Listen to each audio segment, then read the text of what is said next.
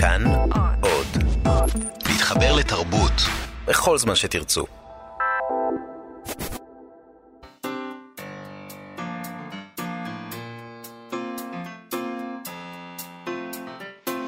מה שכרוך עם יובל אביבי ומה יעשה לה. שלום, אנחנו מה שכרוך בכאן תרבות, מגזין הספרות היומי שלכם, שאתם uh, ודאי מאזינים לו ב-104.9 ו-105.3 FM. אם אתם לא עושים את זה ביישומון של כאן, כאן אודי, אותו אפשר למצוא בחנויות האפליקציות. חינם אין כסף. חינם אין כסף, שלום מה יעשה לה. שלום, שלום. Uh, איתנו באולפן גם איתי סופרין ומשה מושקוביץ' על, על ההפקה והביצוע הטכני, שלום גם לכם. אה, ושוב שלום מאיה. שלום, שלום. תשמע, היום אנחנו נדבר עם המשוררת ענת לוין על ספר השירה החדש של טלי לטוביצקי.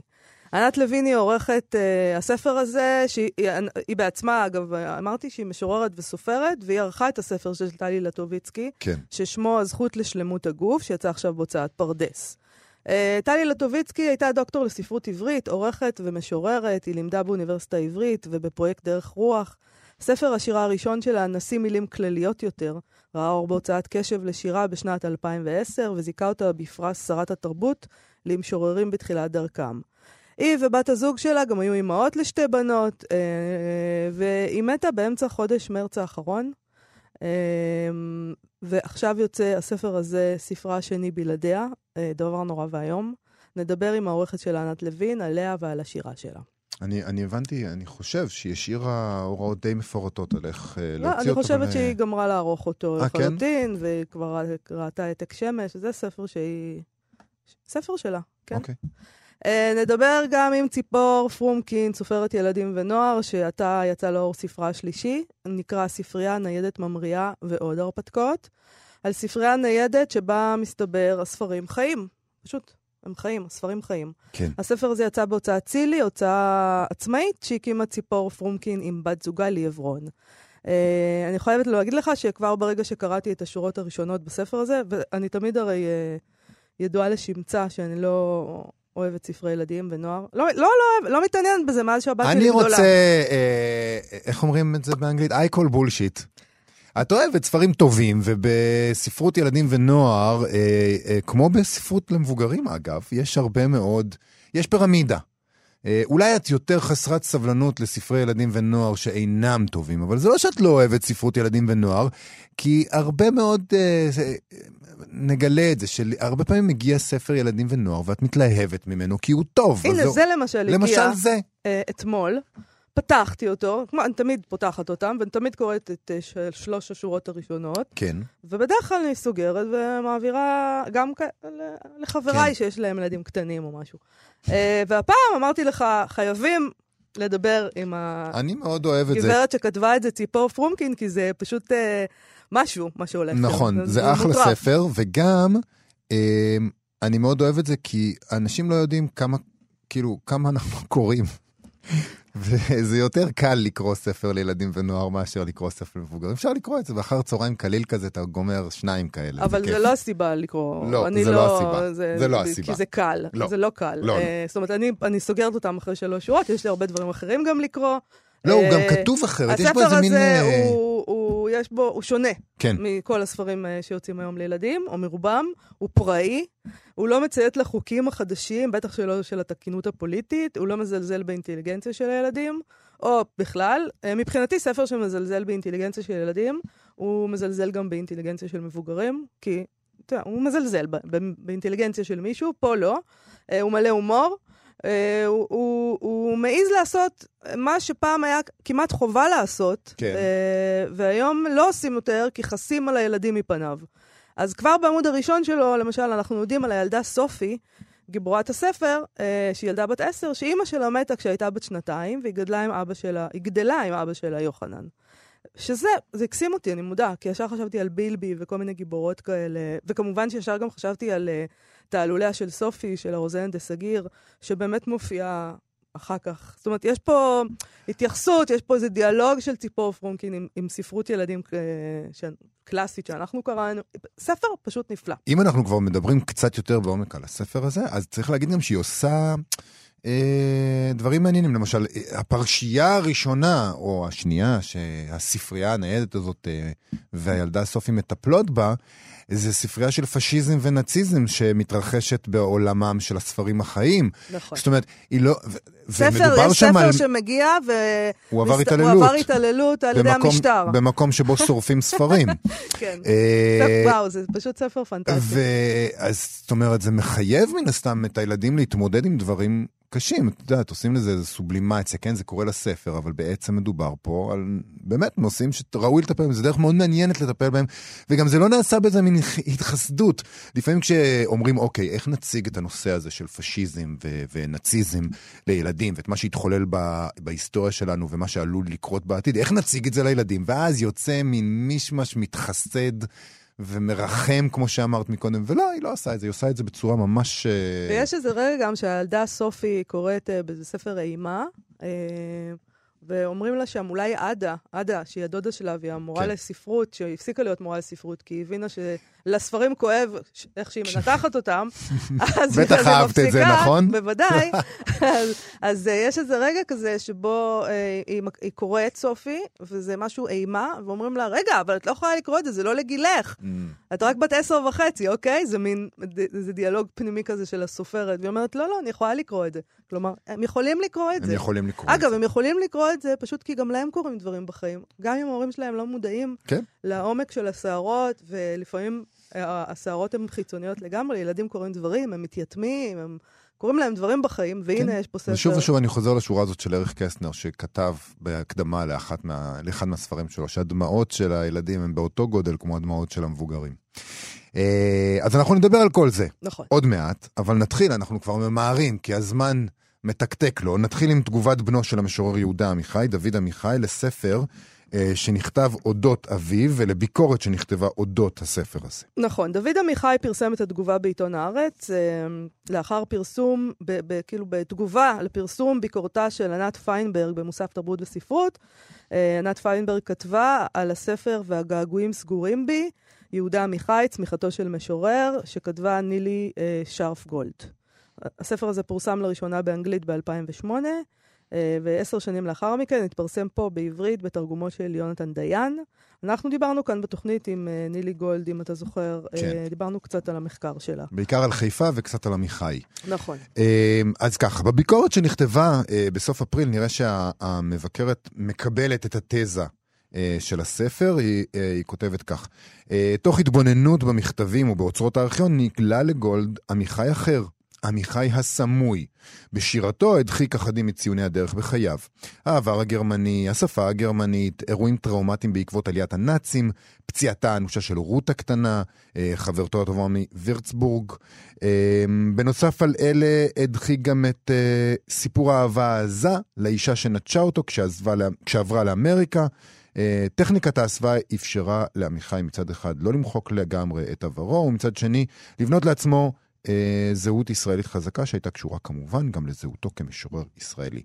והיא מסכמת בביקורת שספרה המרשים של גולד אינו בא לערער על מעמדו וגדולתו של יהודה עמיחי כאחד היוצרים הבכירים ביותר בספרות העברית, נהפוך הוא. גילוי האספקטים שהושתקו או הוסבו, האובדן והכאב שלו נמחו, מוסיף מימד חדש לדיון במהותה של ספרות לאומית. נכון, זה לא, לא אתה יודע, היא, פש, היא פשוט אומרת, מה שנילי שרף גולד עומד, אומרת בכל הספר הזה, כן. זה עמיחי, אנחנו רואים אותו כסופר ישראלי, מה זה ישראלי? ירושלמי. כן, הוא סופר ירושלמי, כן. ויש לו עבר אחר בכלל. כן. אה, אז יש שם- איזו טענה כזאת שם שהוא השתיק את העבר הזה כדי להפוך להיות המשורר השתיק, היום. לא במובן של אה, דן בן אמוץ עכשיו אה, מחק את הזהות שלו, אבל הוא לא הלך לשם, לכיוונים האלה. הוא כתב על ירושלים יותר מאשר... אוקיי, אז דוד עמיחי מגיב לדבר הזה, אה, כעת, וכותב כך: נילי גולד מציגה את עמיחי כאדם העסוק בהסוואת פרטים ביוגרפיים מחייו. כאדם שהסווה את ילדותו בגרמניה וכתב את שיריו בגרמנית, ולאחר מכן תרגם אותם לעברית, שהסתיר את הקשר שהיה לו עם רות זין לאחר שחרורו מהצבא הבריטי ב-1947, ושהשתוקק לבנות את עצמו כמשורר לאו- הלאומי. אבל לטענתו של דוד עמיחי, הבן, כשיצא הספרה של נילי גולד לראשונה באנגלית, הופיע בו השיר "משק כנפי ההיסטוריה", שבו התייחס עמיחי אל רות באשמתה של השורה שכתב עמיחי אליה. כלומר, היא, היא השמיטה את השורה, הוא טוען. Mm-hmm. איזה שורה היא השמיטה? הזונה ההיא ברחה לאמריקה. אולי כדי להעלים מהקורא את יחסו של עמיחי אליה, ולבנות את התזה שלה על חשיבותו של הקשר. כלומר, הוא מנסה לטעון שהקשר הזה לא היה חשוב. אם כי אני חייבת לומר שכשגבר כותב על אישה, לגמרי. הזונה ההיא ברחה לאמריקה, זה משהו מאוד כואב לו. ללא ספק, זה בדיוק מה אה, שבאתי זאת להגיד. לא ממש הוכחה, אבל בסדר. אבל זה כן אומר, אולי, אפשר זה לשאול, אומר? אפשר למה לשאול, הושמטה השורה? למה הושמטה השורה? אולי בגלל המילה הזאת. אה, אה, אולי באמריקה זה לא תקין פוליטית להגיד. ככה. אבל לא, השורה לא הייתה צריכה להיות אבל זה מושמטת. לא רק זה. אבל השורה... אוקיי, בוא נמשיך. זה לא הוא רק זה. מוסיף כך, דוד עמיחי, בשיחות עם אמי, התברר לי שהקשר בין עמיחי לרות, כפי שהציגה אותו גולד, רחוק מן המציאות. רות זין לא הייתה אהבתו הראשונה של עמיחי, וגם לא הגדולה ביותר. מושא האהבה הגדול הראשון היה בת כיתתו, בכיתה השמינית בגימנסיה, רות פלק. הזוג רצה להתחתן, אך ההורים טענו שהם צעירים מדי, הקשר התרופף לאחר שעמיחי התגייס לצבא הבריטי. כן. עכשיו הוא מתאר שם איך בכ- בכתביו של עמיחי מבוטא שוויון נפש לנישואים של אותה אה, רות זין. אה, הוא, הוא, הוא אומר לה, אולי ניפגש, אולי לא, הוא כאילו שווה נפש, למרות שגם זה לא הוכחה. אתה כותב לאנשים שאתה מאוד מאוד אוהב כל מיני דברים כדי להראות להם שאתה ממש שווה נפש ולא אכפת לך, אבל בסדר, אין בעיה. הוא כותב שבניגוד לטענתה של גולד, עמיחי מעולם לא טרח להסתיר את הקשר שלו אה, עם רות זין, הוא אפילו מזכיר את הקשר בכמה מראיונותיו, במיוחד בהקשר לשינוי שמו. אה, את ההקשר בינו לבין רות הוא מתאר לא בכעס, אלא באירוניה ואפילו בהומור.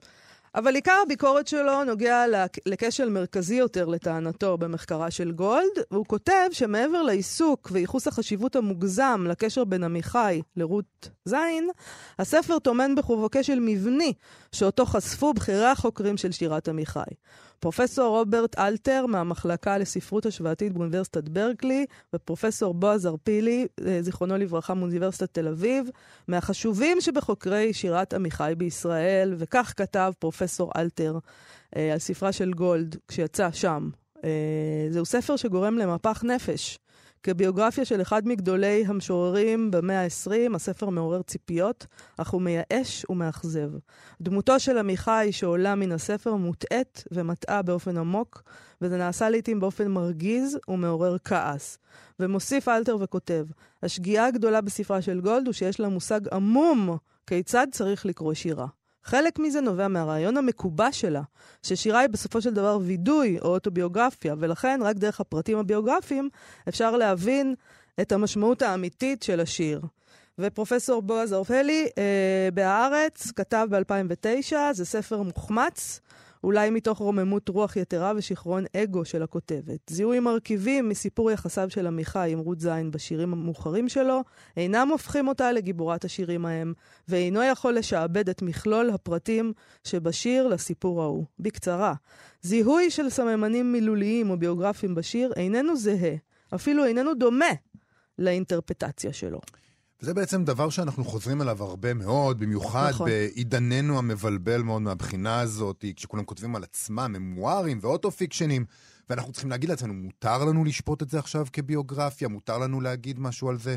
אמ, והאמת היא שזה לא רק בגלל ה auto-fiction והממוארים, זה תמיד היה. אה, יש איזו תשוקה אוטומטית, אולי של חוקרים מזן מסוים אפילו נאמר, להעצים את המקום של אלמנטים ביוגרפיים שהכותב משתמש בהם, כשבעצם יכול להיות, את יודעת, כולנו כותבים על דברים שאנחנו מכירים. הכותב משתמש בכל מיני דברים שקרו לו, או שהיו מניסיונו, כדי, אה, אה, ב- למטרות פיגורטיביות. זה לא אומר שזאת הביוגרפיה שלו, זה קרה לו, בסדר, הוא משתמש בזה. אה, שזה בעצם ספרות, נכון? לקחת דברים שקרו לך ולעשות מהם אה, מה שאתה רוצה. מצד שני, אני חייב להודות שקשה מאוד לא להתפתות לטריק הזה. אה, בטח ובטח כשאתה כותב ביוגרפיה. כלומר, אתה, אם אתה כותב ביוגרפיה על עמיחי ואתה מנסה להגיד משהו על דמותו, אתה חייב להגיד משהו על השירים, כלומר, אתה לא חייב, אבל אתה מאוד מאוד מפתל ללמוד מהשירים שלו עליו. תשמע, אני אגיד לך משהו. אני חושבת שיש כשל מבני בתגובה של דוד עמיחי. Uh, הוא כותב אותה כי, כי הוא בנו של, של יהודה עמיחי. כן. כבנו של יהודה עמיחי יש לו גישה לעמיחי האמיתי, כביכול. והוא מספר לנו על עמיחי האמיתי, כלומר, מה עמיחי האמיתי חשב על רות, למשל, mm-hmm. האם הוא באמת אהב אותה או לא, וכל מיני דברים. אלא שהוא מבקש מאיתנו להימנע מקריאה ביוגרפית, ואם אנחנו צריכים להימנע מקריאה ביוגרפית ולקבל את הקריאה שלו, זה אומר שאנחנו גם צריכים להימנע מלקבל את עדותו. אי אפשר לאכול את העוגה ולהשאיר אותה שלמה. כן. אתה בן של, זאת אומרת, העדות שלך זה, זה כמעט, זה עדות אה, ביוגרפית בעצם. Mm-hmm. אה, ואתה רוצה שאני אמנע מהדבר הזה. אה, עכשיו, תראה, חוקרי ספרות, אה, הרי זה, זה מה שהם עושים. אה, או, או חל, זה חלק ממה שהם עושים, או חלקם עושים את זה, לא משנה. הם מנתחים יצירה של סופר, והם קובעים כל מיני קביעות לגביה, ולפעמים קובעים גם כל מיני קביעות לגבי הביוגרפיה אה, של הסופר או המשורר. תאר לך שעכשיו יקומו צאצאי הסופרים, ויגידו, לא, אבא שלי בכלל לא באמת אהב את האישה ההיא, או לא, אבא שלי בכלל לא היה אדם מלנכולי, הוא דווקא היה אדם נורא נורא מבסוט. אז בסדר, אני אגיד לך, לכל אחד יש זכות לומר מה שהוא רוצה, אבל לכל הפחות, מי שתובע מאיתנו לקרוא ספרות, קריאה שהיא לא ביוגרפית, לא יכול לבוא עם עדות ש- שלו כבן משפחה ולטעון לאמת אותו אדם. ואגב, האם אה, ילדים בכלל מכירים את ההורים שלהם במובן הזה? אני קובעת פה שלא. יכול להיות ממש שלא, לא. וכמו שאמרנו, אתה, גם... אתה יודע את מי, באמת, האבא שלך? לא, זהו, לא, אתה לא יודע. גם, גם את הקריאה של המכתבים, אה, מן הסתם, דוד עמיחי קורא בצורה מסוימת. כמו שאנחנו קור- אומרים, אוקיי, אבל אפשר לקרוא את זה לגמרי ההפ- ההפך, אם אתה רוצה להבין את הדבר ההפוך. אבל אני כן רוצה להגן על התזה שלו קצת ולהגיד אה, שנכון, הוא משוחד, ואנחנו לא יודעים מה קרה בין עמיחי לרות זין באמת באמת, אבל מה שהוא אומר בחלק השני, הוא אומר, אל תאמינו לי. אל תאמינו למה שאני אומר על עמיחי ולמערכת יחסים, ואל תאמינו לנילי גולד. תקראו את זה בלי קשר לסיפור האמיתי שהיה לעמיחי ולרות זין. אני אגיד לך משהו, אבל יותר אה, אה, אולי חמור מזה. אה, לא אכפת לי מה היחסים האמיתיים בין עמיחי נכון. לרות. באמת. נכון. זאת אומרת, אני, אני מתפלאת קצת בכלל על הדבר הזה, מה זה משנה? כלומר, זה הרי ממש אינטרפצ... אינטרפטציה של טקסט, לבוא ולהגיד, אוקיי, אני קוראת פה אהבה גדולה, והוא יבוא ויגיד, לא, אני קורא פה ממש בוז. בסדר, אז מה זה? מה אכפת לי? מה, מה זה האמת הזאת בכלל? שני האנשים האלה אולי יודעים. נכון, וגם, גם- כל אחד מהם יודע מה, מה שהוא יודע. הם קוראים את המכתבים ולא את השירים. אז... אה, גם, לא, ב, גם, גם, גם בקריאה של... ש- זה, זה לא חשוב, כן. פשוט. זה, מה שמפתיע אותי זה עד כמה זה לא חשוב בעצם. עם זה אני לא יכול להסכים להצהרה של עד כמה זה לא חשוב, כי אני כן מאמין שלביוגרפיה יש ערך לא, בלנתח- לא, לא אמרתי שלביוגרפיה אין ערך. אני אומרת, לי לא חשוב מה, מה היה הסיפור האהבה מה. האמיתי במובן ה... אם יש דבר כזה בכלל אמיתי. חשוב לי מה שאני מפרשת, אתה אז מבין? במובן, נכון, אז במובן הזה גם אה, דוד עמיחי צריך לקבל את העובדה שלקוראת מאיה סלע יש איזשהו image של הסיפור שהיה לאבא שלו עם רות זין, ואין מה לעשות, ושום תיאוריות הקוראת מסביב. מאיה סלע, תקרא את השירה של יהודה עמיחי, ואת הביוגרפיה של יהודה עמיחי. בדיוק איך שהיא רוצה. איך שמתחשק לה. בדיוק. וזהו זה.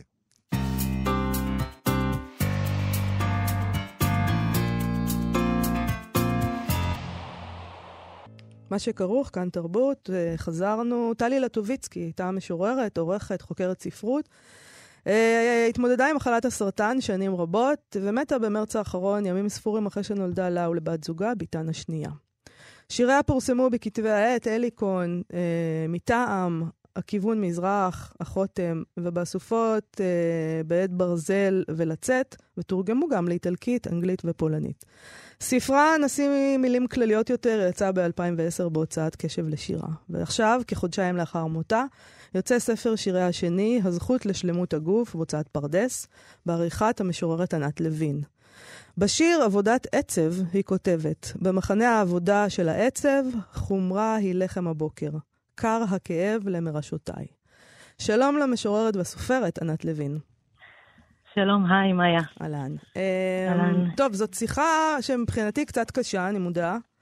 כן. אה, וזה גם מאוד מאוד טרי, וזה גם מאוד אה, משונה לדבר על ספר שירה לא עם המשורר. אה, אבל בוא ננסה. בוא ננסה כן, לעשות בואי את זה. ננסה. אני אוקיי. בדיוק הבוקר חשבתי שזה נורא מוזר, כי באמת כשאתה עורך ספר, אתה, אתה כאילו, את כמו עוזרת, את מנקה קצת אבק, באמת אצל טלי לא היה הרבה אבק. כן. מבריקה את הפורצלנים, שהיו לה הרבה פורצלנים, ו...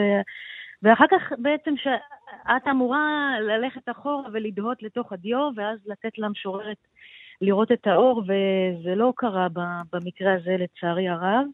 אה, אבל כן חשוב לי לציין, כי אני לא יודעת אם הדבר הזה הוא ברור, שטלי ואני עבדנו על הספר, למעשה בחודשים האחרונים לפני מותה, ושבעצם ממש עד הלילה האחרון היא עוד היו לה, כלומר תיקנה טעויות הגעה, הייתה מעורבת בכל פסיק פה ובכל אות. זאת אומרת, היא ראתה את הגרסה האחרונה והיא ידעה בדיוק איך זה ייראה, וזה הכל היה לפי איך שהיא רצתה. כן, היא הייתה כבר מאושפזת, וסיגל נאור פרלמן, שבאמת הייתה מנוע מאוד חזק, היא חברה וקולגה של טלי, והיא הבינה הרבה לפניי לדעתי, אה, שזה הולך לכיוון הזה, והיא וההוצאה ביחד עבדו ביחד, ובלילה שלפני מותה, ממש בתשע בערב, היא, היא נסעה מחיפה והביאה את הספר לטלי, וטלי ראתה אותו, ומצאה איזו טעות, ו... וזה, וזהו, כאילו, אה, והספר באמת עכשיו ראה אור. אה, אז לפני שנמשיך לדבר, אה, אולי תקראי כן. מתוכו שיר? אוקיי, אני רוצה לקרוא את השיר שפותח את הספר, הוא נקרא הלקוחות שלי. בבקשה. הלקוחות שלי. אולי זה לך שאני רוצה להגיד על לקוחות שלי שאינם, להסתובב ללא הגנה, מתחככת בחומרים כהים, גם עיניי לא רואות החוצה עכשיו. כאילו אם אגיד, תימצא בבת אחת השאלה לתשובה הזאת, אולי אדע. כשאי ההבנה תתארגן כמו עטיפה על מתנה, להינתן, להיות מונחת בתבנית שקוראים לה חיים, נוסעת למקום שיש לו שם. וככה פתחנו את, ה, את הספר. איך את רואה את הספר הזה לעומת הקודם, מבחינת ההתפתחות שלה כמשוררת? את גם כותבת על זה בהקדמה, או בכריכה נכון, האחורית. אה, כן. נכון, הייתה לי, היא משוררת לירית והיא משוררת אה, אה, משכילה מאוד ומשוררת, אה, היא גם מוזיקאית. אה, זה, זה מצחיק, היא כותבת על עצמה, יש לה, יש לה בלוג שכשהיא אה, מגדירה את עצמה, היא כותבת משוררת לסירוגין. אה, ו, והיא באמת כותבת לסירוגין, כי קראתי באחד ה, הפוסטים שלה, ככה מלפני כמה שנים, ש, שהיא כותבת, שהיא, כותבת שם שהיא לא כותבת הרבה, והיא לא כותבת הרבה גם בגלל העניינים הבריאותיים, אבל גם בעצם בגלל שבשביל לכתוב אתה צריך לראות נורא חשוף ונורא צלול ונורא אה, ככה ישר החוצה, אה, ובשבילה הדברים האלה הרבה פעמים אה, אה, הם קשים. ובעצם אני, אני חושבת שהספר החדש, הספר הקודם הוא, הוא, הוא ספר שעסק בחלקים רבים שלו אה, בסוגים שונים של פרדות. Mm-hmm. אה, בשעה ש... והוא היה ספר מאוד אה, מהודק, מאוד מדויק, היא הייתה באמת מאוד מדויקת ו... ומאוד מאוד מהודק. בספר הזה אני חושבת שהוויכוחים הכי גדולים שלנו במהלך העבודה, היו דווקא על הרצון שלה להשאיר את הדברים יותר פרומים, ולא לעשות את, ה, את החלוקה אמ, אה, הזאת בין נקי למלוכלך. יש כן. הרבה עיסוק בספר הזה עם, עם, עם הנושאים האלה של, של מה נקי ומה מלוכלך, וכמה צריך לנקות וכמה אפשר לנקות. אז אני חושבת שהספר הזה מהבחינה הזאת, ובאמת זה גם עלה בעבודה איתה, שאני למשל בשירים מסוימים אמרתי לה, אבל תקשיבי, המטאפורה פה, בוא, בוא, אולי ננסה לדייק את זה. והיא אמרה, לא, בוא נשאיר את זה, בוא נשאיר, בוא נשאיר את זה, די. אה, אז, אז במובן הזה, אה, באמת אני חושבת שהספר הזה הוא, הוא, הוא קצת יותר פראי מהספר הקודם, אה, ועדיין, עדיין גם בספר הזה היא משוררת לירית, היא משוררת מאוד מוקפדת, והיא רואה כל, כל פסיק, כל אות. וזה גם, קשה לה, זה שיר... קשה לה. אוקיי. יש בו גם שירי אהבה, אבל הוא גם מאוד כן. מאוד פוליטי. נכון. כי היא גם הייתה נכון, אדם היא... מאוד פוליטי.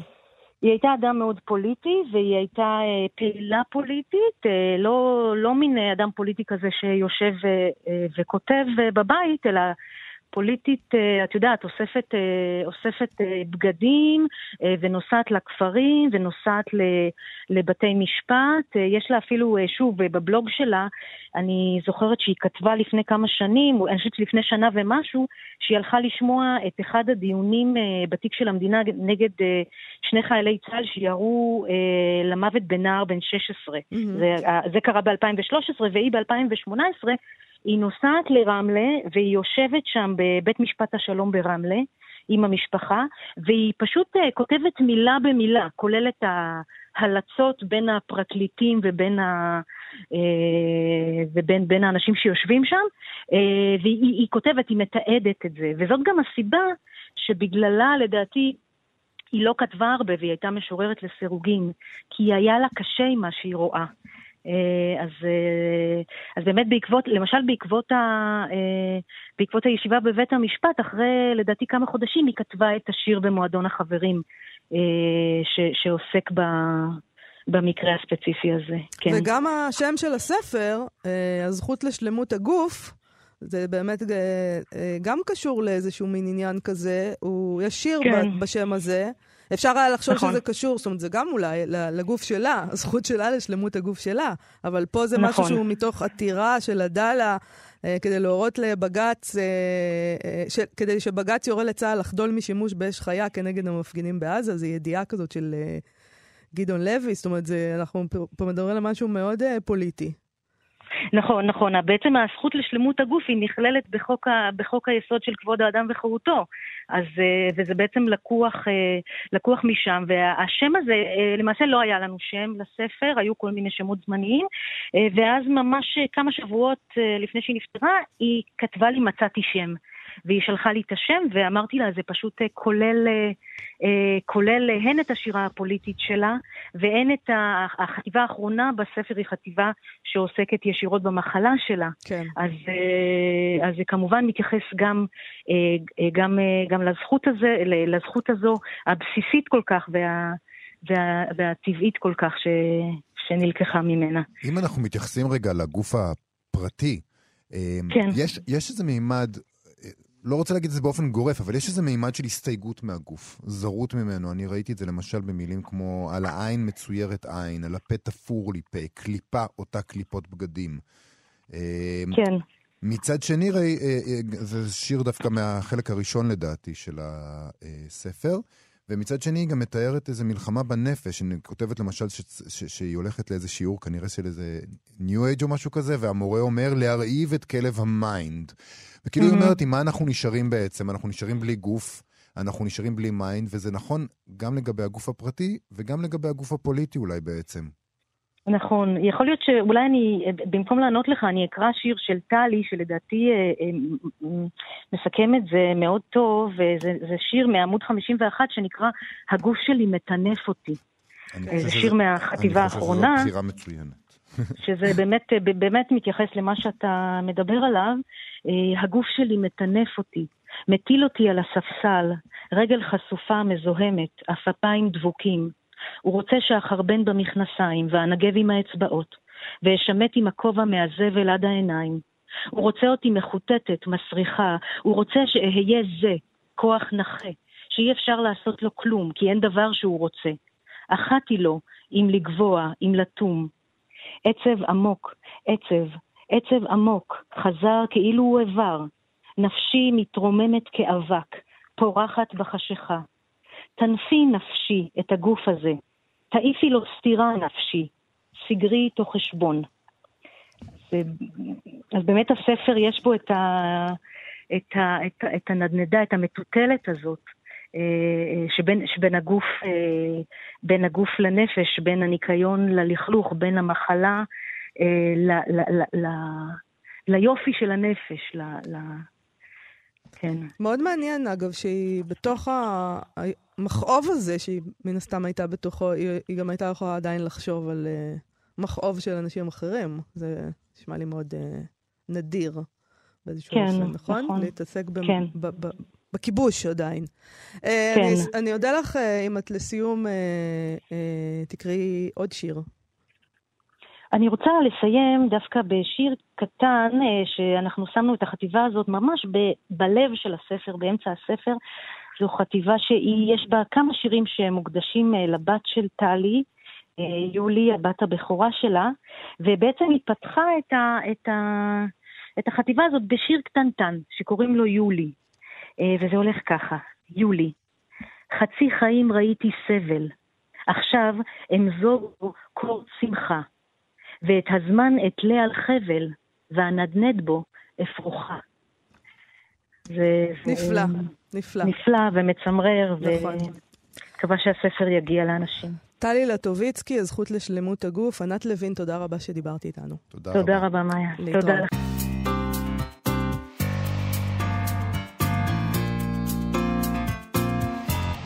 במגרש הגרוטאות, שבו מתחילה עלילת הספר הספרייה הניידת ממריאה, שאני מחזיקה פה בשמחה בידיים שלי, אה, כתבה אותו ציפור פרומקין.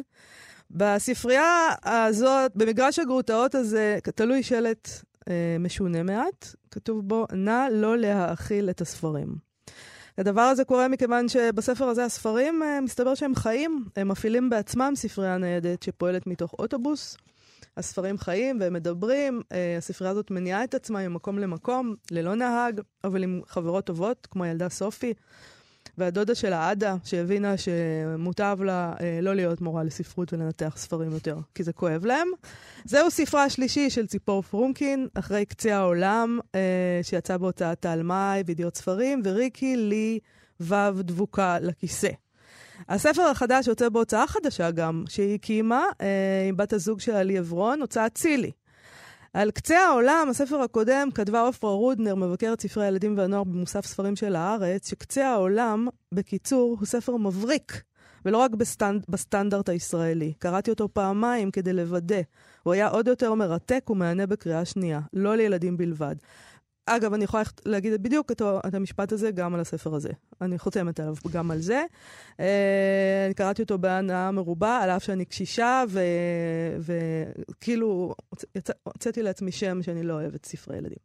אה, אנחנו מדברים פה על ספר מלא הומור, עברית נהדרת, לפעמים גם גבוהה, אבל היא גם צוחקת על הדבר הזה, כשהילדה שואלת, מה? על כל מיני ביטויים כאלה. אה, היא לא מורידה את עצמה למטה, והיא לא מתחנפת, והפראות שלו נורא מרעננת, והוא לא ורוד כזה ונוצץ, הוא משהו אחר. שלום ציפור פרומקין.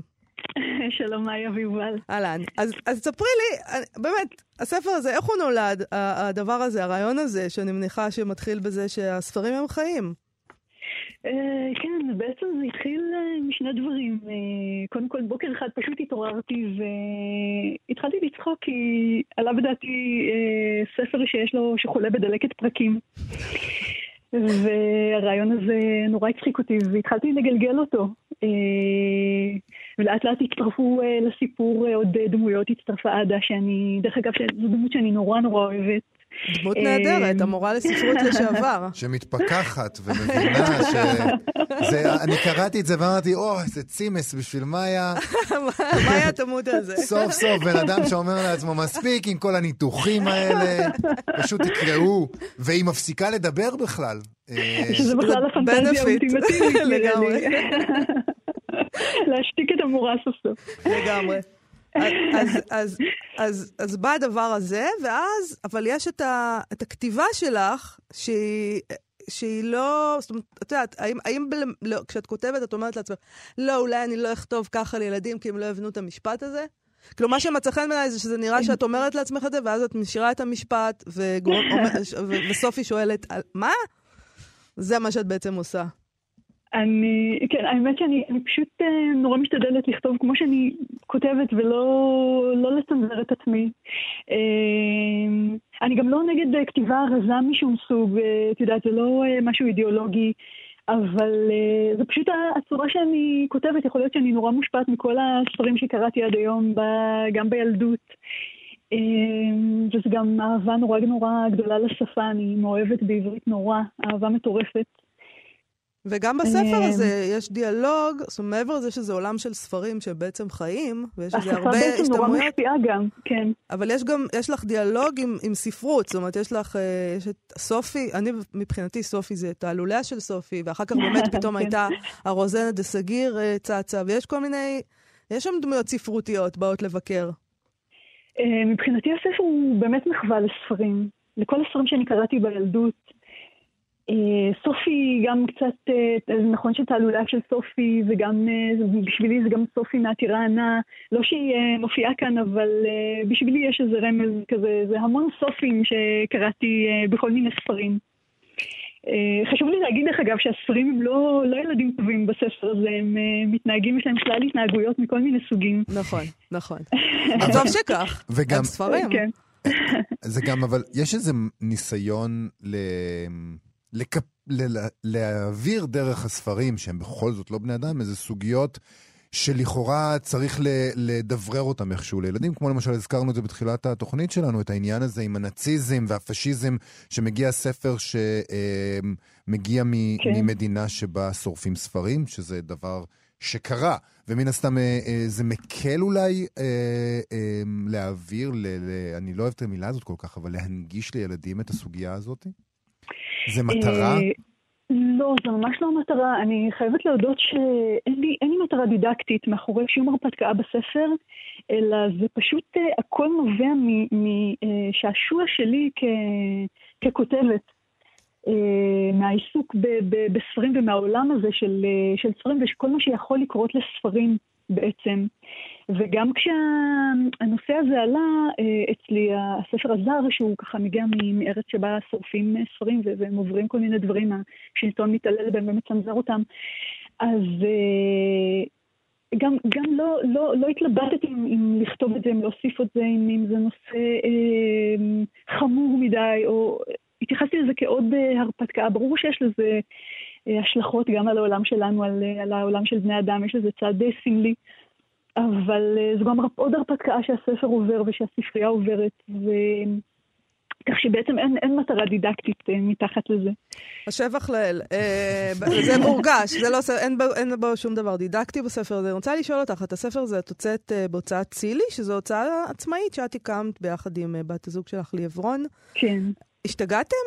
הקמתם הוצאה? זה, מה, מה, קצת, כן. מה קורה לכם? למה? ולא סתם זה שהספר הראשון הוא עם, עם uh, כריכה קשה, שזה כן, יקר. ויפה, אבל ויפה, גם איור מושקעת. ועם, כן. uh, ועם uh, שרוול פנימי כזה מאויר. זאת אומרת, זה לא איזה ספר כזה שהוציאו כלאחר יד ואמרתם, יאללה, נכרוך את זה. כן, טוב, ספר שמדבר על ספרים, אז הוא חייב להיות בעצמו קצת, מה גם שמר פורזת מוזכר בספר, אז אי אפשר לא לעשות...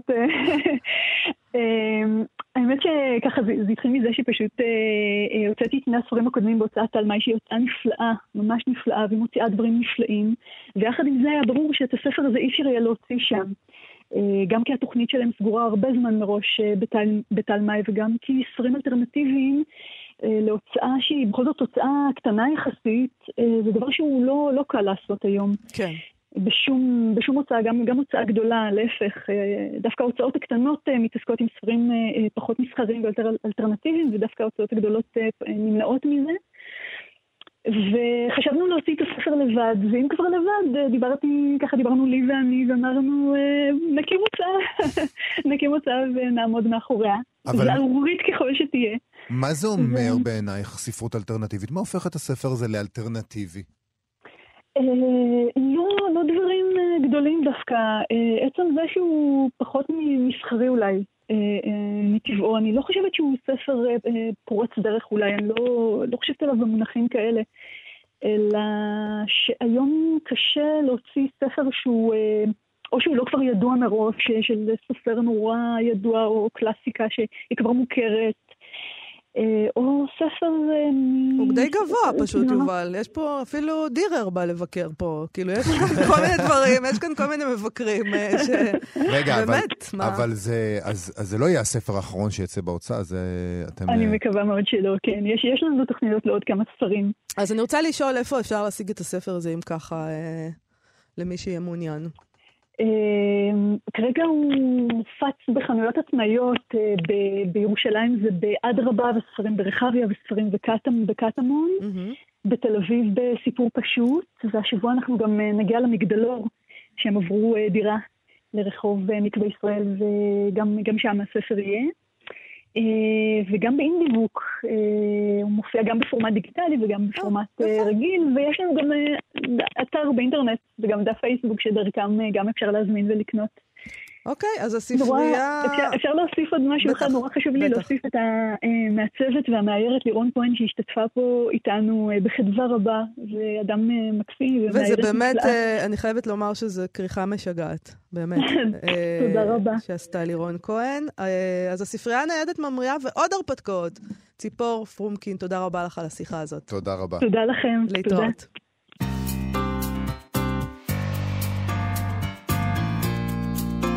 אנחנו כאן תרבות, אה, מה שכרוך. התחלנו עם עמיחי, נסיים עם עמיחי. בתחילת החודש, בשלושה במאי, צוין יום הולדתו של אה, יהודה עמיחי.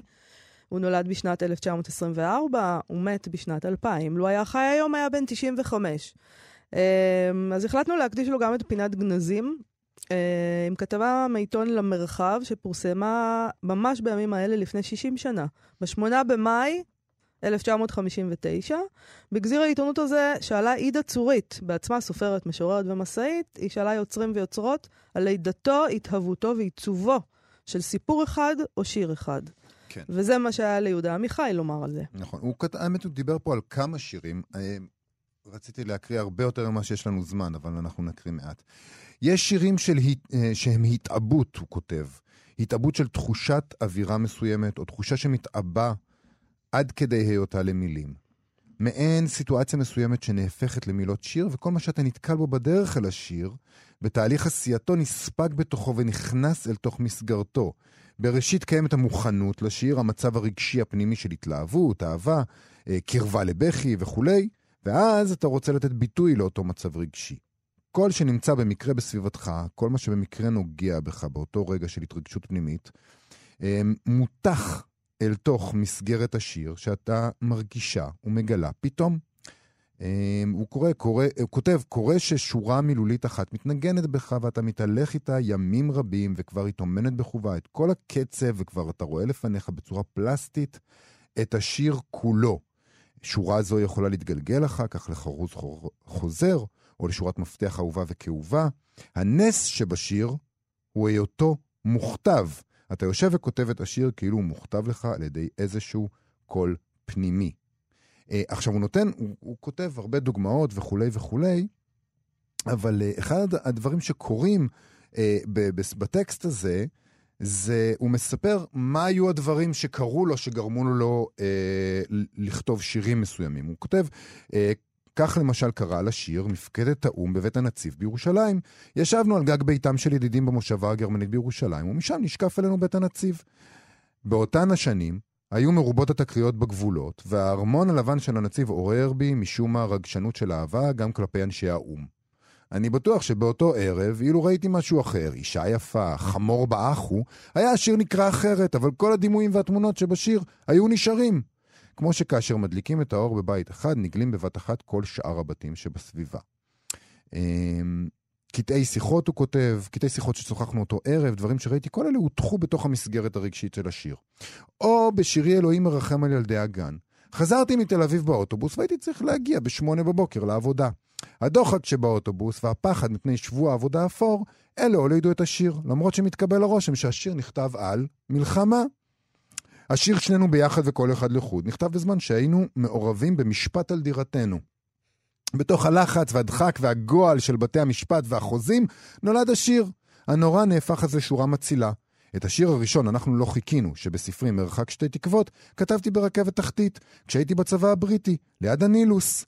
הייתי מול המחנה, אה, אה, בית חרושת למלט, וכל בוקר הייתי רואה, היה מול המחנה בית חרושת למלט, וכל בוקר הייתי רואה את עשן בית החרושת מתעמר מן הערובות. ובכן, שיר זה, שכתבתי על נושא ישראלי בתוך רכבת תחתית בניו יורק, העלה image רחוק מקהיר שלפני 12 שנים. כאן המקרה בולט, אך אחר רוב המקרים איני יכול כמובן לעקוב. את השיר משלושה אה, או ארבעה בחדר כתבתי בחדר מורים. בסך הכל הייתה ישיבת מורים בקטמון. ואני הוא זה שניגשתי לחלון והסתכלתי החוצה לראות את נוף בית הכרם. ואני חושב שזה מעניין לסיים את, ה, את השיחה, את התוכנית היום עם הדבר הזה, שבהחלט מתכתב עם הביוגרפי והדרך אה, המאוד מתעתעת והלא ברורה והחסרת הקשר לפעמים שהביוגרפי מותח לתוך השירים. כן, יש יסוד ביוגרפי, כן, קרה לו משהו ברכבת התחתית, אבל מכאן ועד להגיד, אוקיי, זה מלמד אותנו, זה בדיוק מה שהוא אומר הרי, מכאן ולהגיד, זה מלמד אותנו על יהודה עמיחי, תראו, הנה הוא כותב על זה וזה, יש מרחק רב. הוא אומר, בסך הכל הייתי ברכבת התחתית, לא, וזה אבל, נכנס. אבל תראה, אני לא, אני, אני מוצאת את עצמי פה נקלעת למצב המוזר הזה שבו אני מגינה על הדבר הזה, אבל אני אקלה רגע למצב הזה, ואני אגיד שהפרשנים אה, שכותבים, חוקרי הספרות שכותבים על הביוגרפי, זה בסך הכל עוד הצעה של פרשנות. כן. זאת אומרת, הציפייה שלנו, ברגע שאומרים לנו אה, ביוגרפי, הציפייה שלנו שזה יהיה כמו מתמטיקה, או, הנה, יש לנו פה מודל מתמטי. כן, יש כי זה משוואה, ביוגרפי, הכל יש נפתר. עובדות פה, כן. אין דבר כזה, נכון. זה רק עוד פרשנות, וזה בסדר גמור. זו רק עוד פרשנות, ולא צריך להתחיל להכחיש אה, אהבות והתאהבויות. ברור שיכול להיות שבסך הכל, בסופו של דבר, מדובר בבחור שישב בחדר מורים וכתב משהו. אוקיי, אז מה? אבל אגב, הפרשנות אה, על ה... הרומנטית קצת, ששמה קצת אה, פלפל ומלח, זה גם בסדר, נחמד. כן, יש, יש משהו קצת לא נעים בטקסט הזה, האמת, שכאילו באמת מנסה להסביר את כל הדברים האלה, ושהוא בא ומסביר איך קראו לו אה, השירים, אבל אה, בסדר. ב- זה דבר מאוד בסיסי, שאנחנו כבר יודעים אותו מזמן. אל תסבירו לנו למה התכוון המשורר. כן. אנחנו לא רוצים לדעת ו- את זה, זה לא ואל מעניין אותנו. תגידו שהשירים נכתבים מעצמם, השיר כותב את עצמו בתוכי, באמת, אתם כותבים את השירים. אוקיי, בוא נסיים בכל נסיים. זאת, אין כן, ברירה. אין תודה ברירה. רבה ליבגני לייזרוביץ' ואיתי סופרין שעשו איתנו את התוכנית, ואנחנו נהיה פה שוב מחר. להתראות. להתראות. כאן עוד. להתחבר לתרבות בכל זמן שתרצו.